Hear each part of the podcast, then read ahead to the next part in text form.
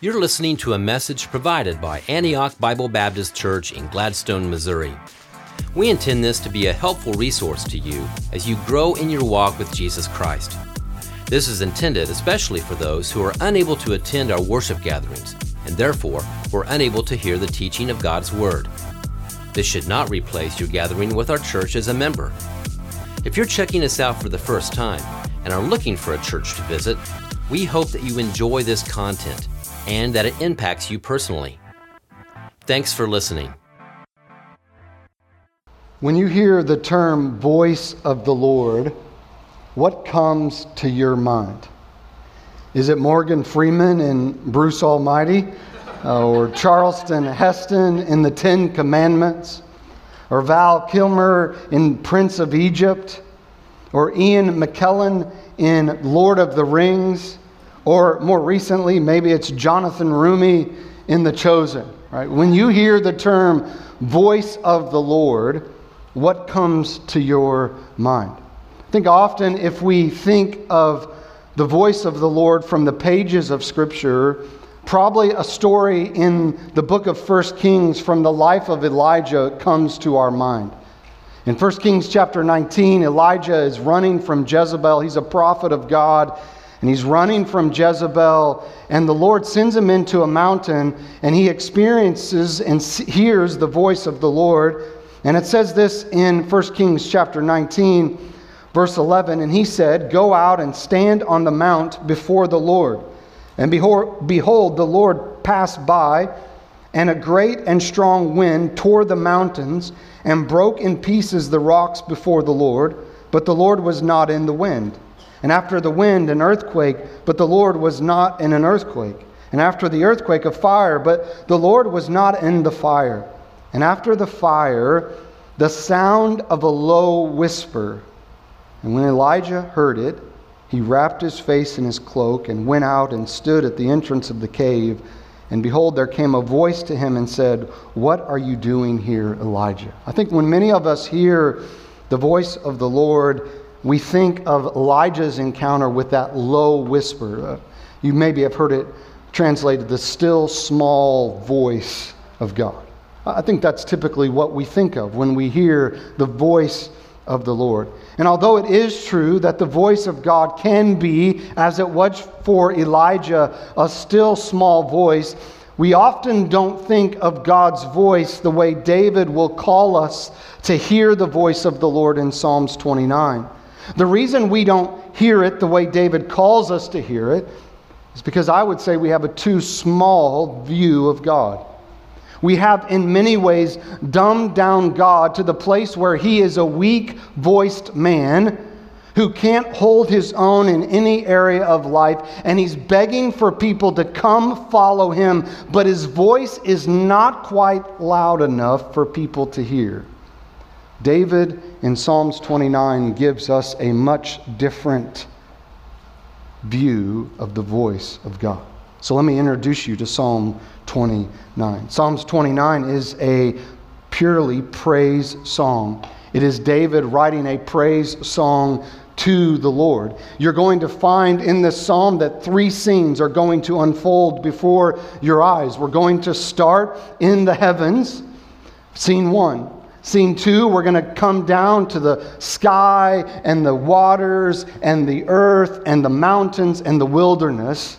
And then scene three, we're going to end up with the people of God. So you're going to see three scenes unfold before your eyes in the heavens, on the earth, and with the people of God. You're going to hear the term Lord repeated 18 times in 11 verses. So, 18 times as David is writing this praise song, he uses the term Lord. It is the Lord, the term Lord that is capital L, capital O, capital R, capital D, meaning it is Yahweh. It is the covenant name of God. It is the name that really we don't have a translation to because it was just letters, it was just consonants. There was no name because it was so holy and set apart. They didn't want you to say it, and we've just added in Yahweh to make it something that we could say. That's how valuable this name is. And he uses it 18 times, and it's this covenant keeping God who's true to his word 18 times in 11 verses. You're going to find another phrase that is repeated seven times in six verses, and that is the voice of the Lord. So the Lord 18 times, the voice of the Lord seven times, which is leading us to the main point of Psalms 29, and it is this The Lord is over all, therefore we should praise him. The Lord is over all, therefore we should praise him. So that's where we're headed in the text today. Here's just a general outline for you to see how we're going to get from the heavens to the earth to us. In Psalms 29, 1 through 2, David is ascending us into heaven where he calls them to worship the heavenly beings. He will refer to them, calls them to worship. Verses 29 or chapter 29, 3 through 9, he comes back down to the earth, and you see the voice of God over the storm. And then in 29, 10 through 11, we see that God is on his throne. Let me pray, and then we'll work through Psalms 29 together. Father, thank you for this time to gather with your people today and worship you through your word, through song what a great job our team did today in leading us, in calling us to worship and leading us to worship you through great songs. You are worthy of our praise. Christ, you are to be magnified in this place. So we, we thank you, Lord, that we can come to the word today with prepared hearts because we've been led into the throne room through our team today. We pray now as we look at Psalms 29 that we would see you as Lord over all. That this psalm would capture our hearts and change us from the inside out. I, I thank you, Lord, for our church family. What a big week it was for our church family, and I'm grateful for all those who served this week in our clothing giveaway. Uh, hundreds of people serving this week and bringing in donations and we thank you, Lord, for the hundreds of people that were blessed yesterday from the clothes that were given away. And Lord, we do that not because we want the glory for Antioch, we do that because we want the glory to go to you. And ultimately, Lord, we want more people to be a part of your family. And so I pray that through the clothes that were given away and through the service of people laying down their lives this week, that we would see many come to know you and to follow you through the simple generosity of giving away clothes. I thank you, Lord, for each person that served faithfully. I do think, Lord, of people in our church who this week celebrated the birth of new babies, and we're grateful, Lord, for healthy deliveries and healthy mamas, and we, are so thankful, Lord, for um, uh, new life in our church. We also come with heavy hearts for people who have received uh, difficult news this week and just the heaviness of the brevity of life. Uh, we just thank you, Lord, that in moments like that, that we can come to Psalms 29 and know that you're Lord over it all. That this hasn't slipped by you, that you haven't forgotten them, Lord, but you are with them, you are for them, and may your grace and strength sustain them. Thank you, Lord, for our church family. What a gift it is to be a part of what you're doing here at Antioch.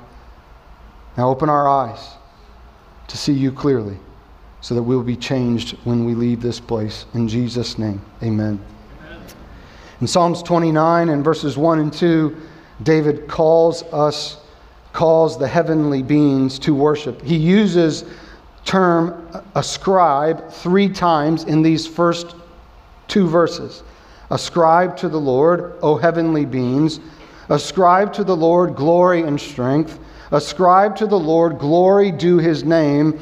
Worship the Lord in the splendor of his holiness. He uses the term ascribe, which means to give to the Lord three times to show us the who, the what, and the why of his call to worship. First is who is he calling to worship? You'll see it in verse 1. Ascribe to the Lord, O heavenly being. So David has taken his mind to the splendor of heaven, the beauty of heaven, and he, he has taken his mind to this divine moment where God is sitting on his throne and the angels are around him. The sons of God are around the throne of God, and he's calling these heavenly beings, these angels, these sons of God, to give glory to God, to give give praise to God. That is the, the who here, the heavenly beings, the angels, the sons of God. Then we see in the next ascribe to the Lord glory and strength, worship the Lord in the splendor of his holiness. He gives us what we are to praise him for, or what the heavenly beings are to praise him for, for glory and strength and the splendor of his holiness. Glory carries with it the idea of being really, really important. That he is really, really important. He says in Isaiah 42 8, I am the Lord, that is my name. My glory, my importance, I give to no other, nor my praise to carved images. So, as David calls the heavenly beings to worship, he calls them to give glory to God because of his glory, because he is the most important God of all the gods. Then he says, Strength, the strength of the Lord is like no other gods. We are about to see this strength, just buckle up. We're about to see this strength put on full display in verses 3 through 9. But his strength is like no other strength. You'll remember last week, David talked about the strength of the Lord in Psalm 28 7 and 8. He said, The Lord is my strength. In verse 8, he said, The Lord is the strength of his people. He's saying the what behind your praise is not only the importance of God, but the strength of God. And then he uses this term at the end of verse 2 worship the Lord in the splendor of his holiness. What, what is this splendor of his holiness? The picture here is of a king in his robe. You ever picture a king sitting on his robe in the splendor of his holiness, that, that robe that he wears sets him apart. Right? Eh, nobody else wears the robe that the king wears. And he is saying, We worship the Lord, we praise the Lord because of the splendor of his holiness, that he wears a robe that nobody else wears, that he is set apart from every other God. I picture the scene when our president comes into town. He comes in the splendor of his holiness.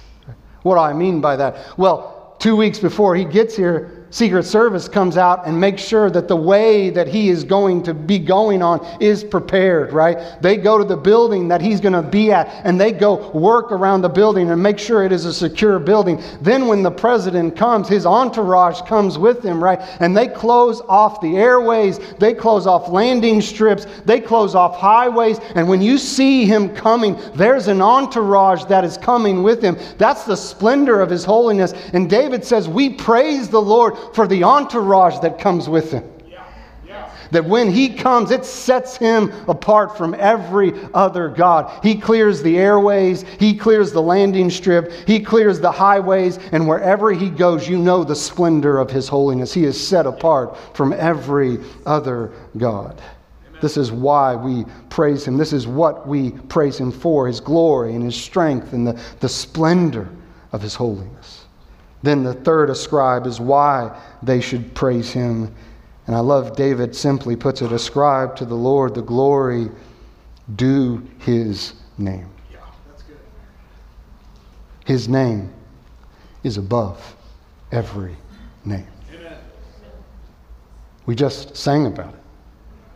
He is worthy of our praise. I, I thought about Paul's words in Philippians chapter 2, verses 9 through 11, where he says, Therefore, God has highly exalted Jesus and bestowed on him the name that is above every name. So that at the name of Jesus, every knee should bow in heaven where we're at right now in Psalms 1 or 29, 1 and 2. And on the earth, we're about to see this, and under the earth as well. And every tongue confess that Jesus Christ is Lord to the glory of the Father. This is his name. He is worthy of his name. There is no other name like the name of Yahweh. There is no other name like the name of Jesus. This is David calling us to worship him.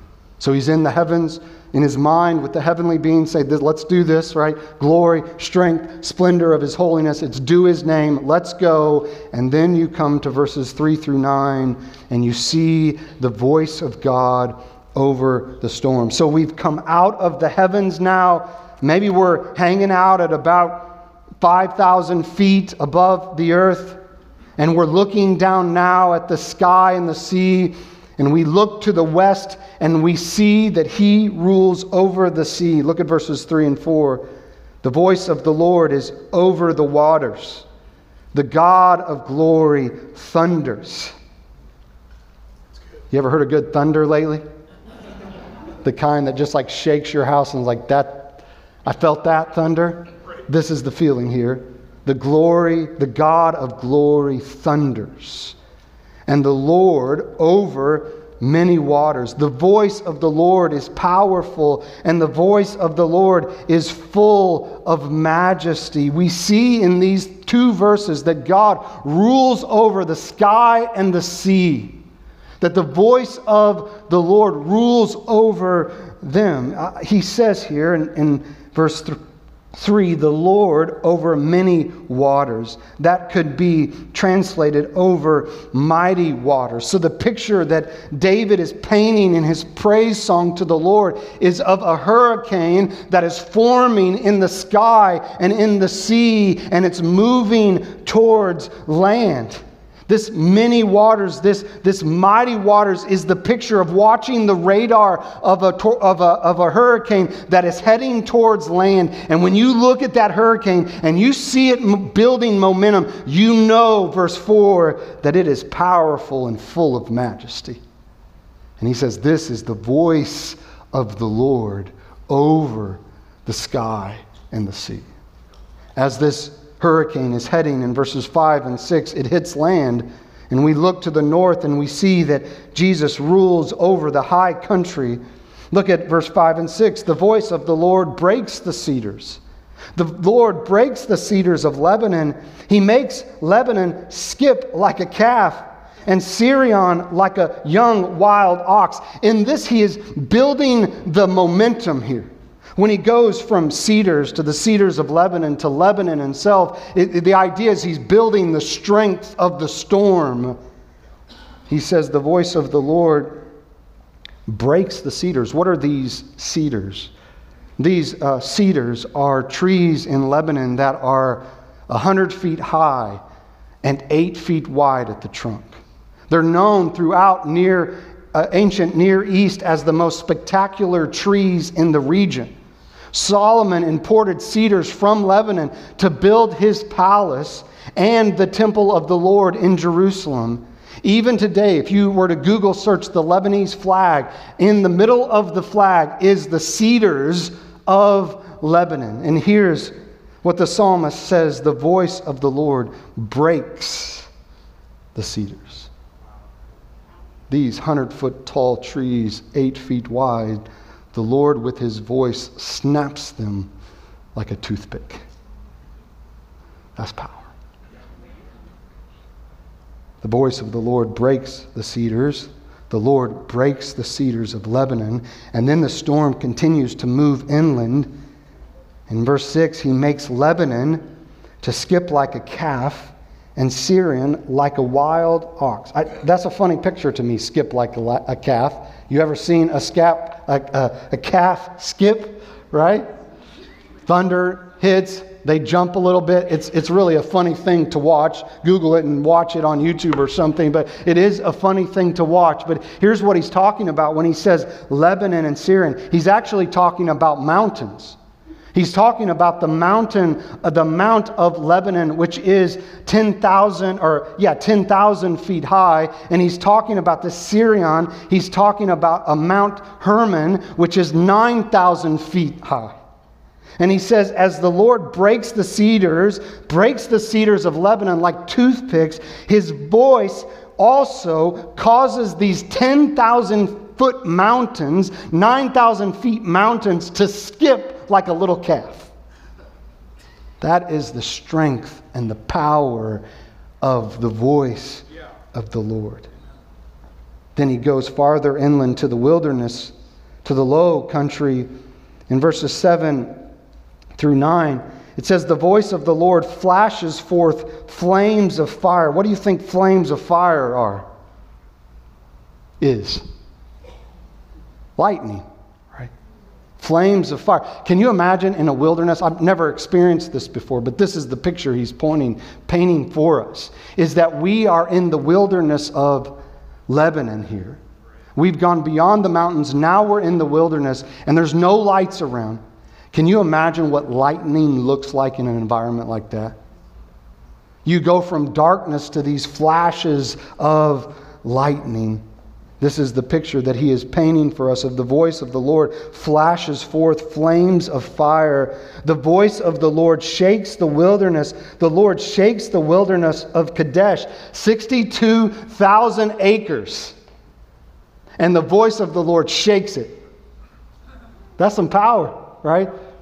This is, he is showing us the glory and the strength and the splendor of his holiness in the voice of the Lord, that it shakes 62,000 acres of wilderness. He shakes it with his voice. Verse 9 The voice of the Lord makes the deer give birth and strips the forest bare.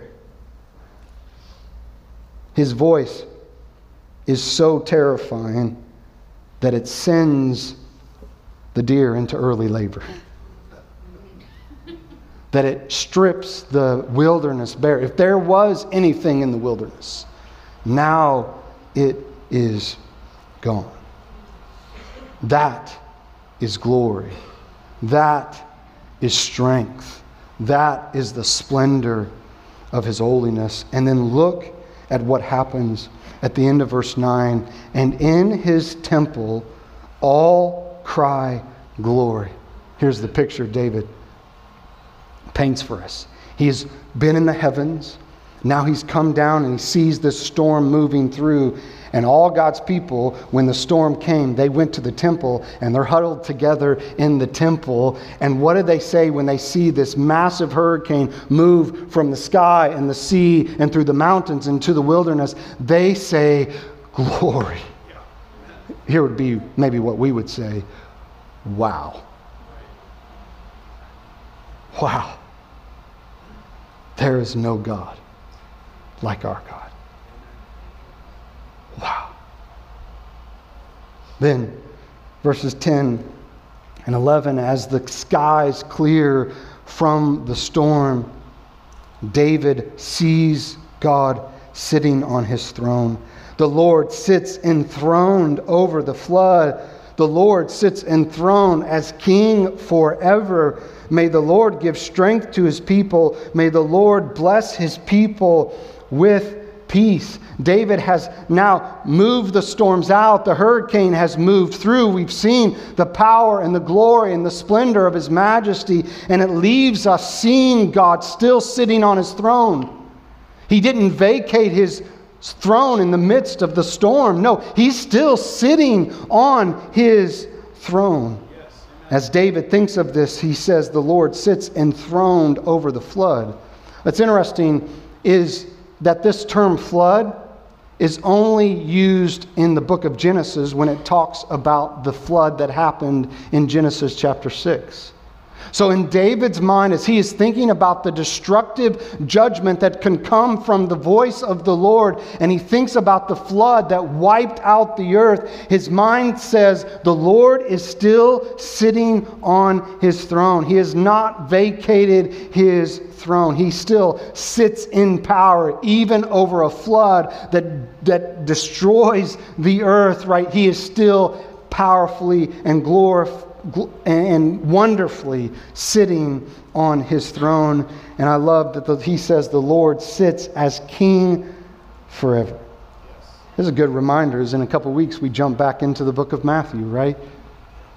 Matthew reminds us that Jesus is king, and David is saying, just so you know, the Lord sits on his throne and he is king forever. No matter what storms come, floods come, he's still sitting on his throne. Then it says in verse 11, May the Lord give strength to his people. May the Lord bless his people with peace. Why do we need strength and peace? Because a hurricane just blew through. That sort of gets you off kilter a little bit, doesn't it? So, isn't it kind that even in the power of his majesty, that he would end this psalm with the Lord gives strength and the Lord gives peace. We need strength and peace when we go through storms in our life. And the Lord gives that strength and peace. What a God to give his people strength and peace. It reminds me of a story in Jesus' life that, that Mark records for us when Jesus is with his disciples and they're out on a lake and a storm comes. You remember this story?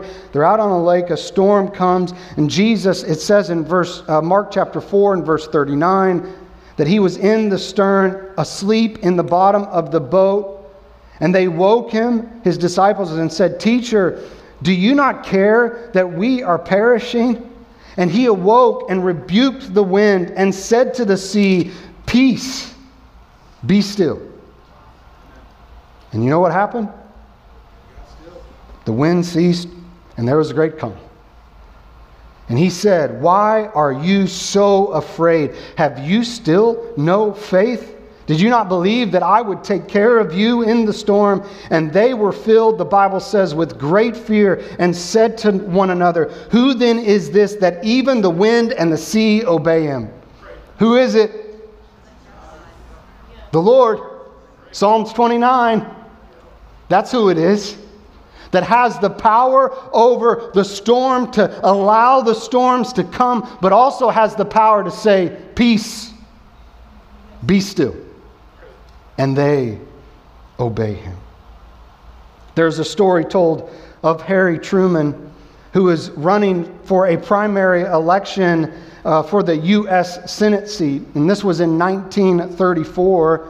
And Missouri was in a dire need of rain. And on a blistering summer day near Mexico, Missouri, Truman saw a farmer in a field having trouble with his binder.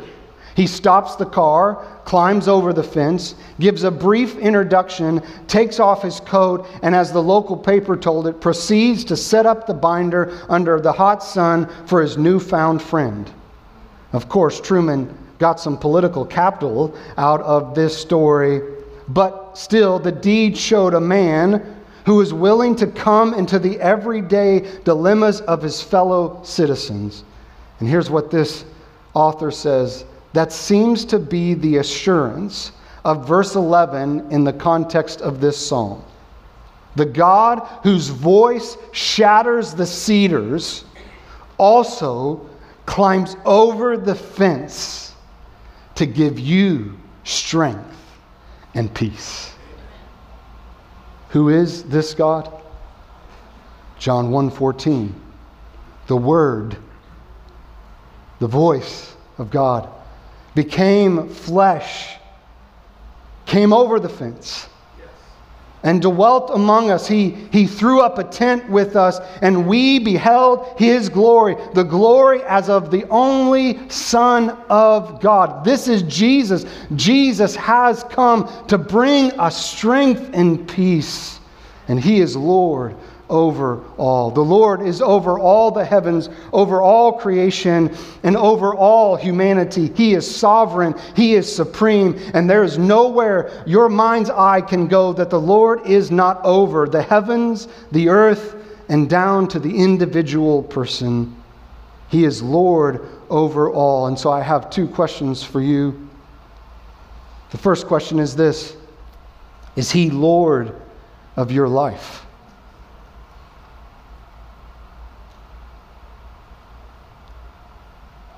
Psalms 29 is pointing us to the reality that He is Lord over all the heavens. He is Lord over the earth. He is Lord over His people. Is He Lord over you? Is He your Lord? I'll take you back to Philippians chapter 2. And it says that at the name of Jesus, every knee should bow. Not some knees, every knee should bow in heaven and on the earth and under the earth. And listen to what they're going to confess. And every tongue confess that Jesus Christ is Lord. That he is over all. And so I'm asking you the question Is he Lord of your life? Is he your supreme? Is he sitting on the throne of your heart? Romans 10 9 says that if we confess with our mouth that Jesus is Lord, that He's Lord over my life, He's Lord over the storm, He's Lord over the heavens, He is Lord over everything. If we confess with our mouth, we agree with God that He is Lord over all, and we believe in our heart that God has raised Him from the dead, you will be saved. And today there's someone sitting in this room that needs to take that step of confession and belief in Jesus and say, Yes, you are the Lord of my life. I would invite you to do that right now. Because here's the reality of your story, just FYI. If you don't call him Lord now, you will someday. Because every knee will bow before the Lord and they will see that He is the Lord over all. Is He Lord over your life? The second question I would have for you is Do we praise Him as the Lord of our life? Do we praise Him as the Lord of our life? Here's what I thought. Romans 8:28 makes this statement that I think only makes sense in light of the reality that I believe that He is Lord over all. Okay? If I believe that He is Lord over all, Romans 8:28 makes sense. Here's what Romans 8:28 says. And we know that those who love God, all things work together for good for those who are called according to his purpose. That only makes sense if He's Lord over all. Because only God can take things that are broken and make them straight. Only God can take things that are dead and make them alive. Only God can allow you to go through a storm, and after you go through the storm, to come out on the other side of the storm and know that was good. Only if I believe that He is Lord over all can I praise Him even in the midst of hurricanes. Even in the midst of difficulties in my life, knowing that He is working everything together for his good. The Lord is over all, therefore we should praise him. Let me end our time by looking to the future. When one day, the Bible says in Revelation chapter 5 and verse 13, that John sees this and says, I heard every creature in heaven, where we started at, on the earth and under the earth and in the sea where we landed at, and all that is in them, saying, To him who sits on the throne and to the Lamb be blessing and honor and glory and might forever and ever. Amen. Amen. Amen. Father, thank you that you are Lord over all.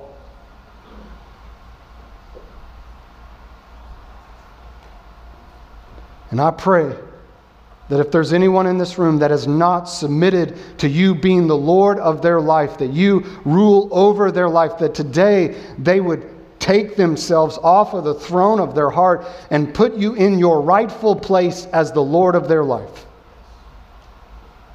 And for those of us who have done that, may we respond to you as David would call us to and praise you. Because as we look at the heavens, as we look at the earth, as we look at our own lives, we see you are Lord over all. Therefore, you are worthy of our praise. In Jesus' name, amen. Thank you for listening. You're always welcome at Antioch. If you desire more information, please go to antiochbbc.org. That's antiochbbc.org. God's best to you.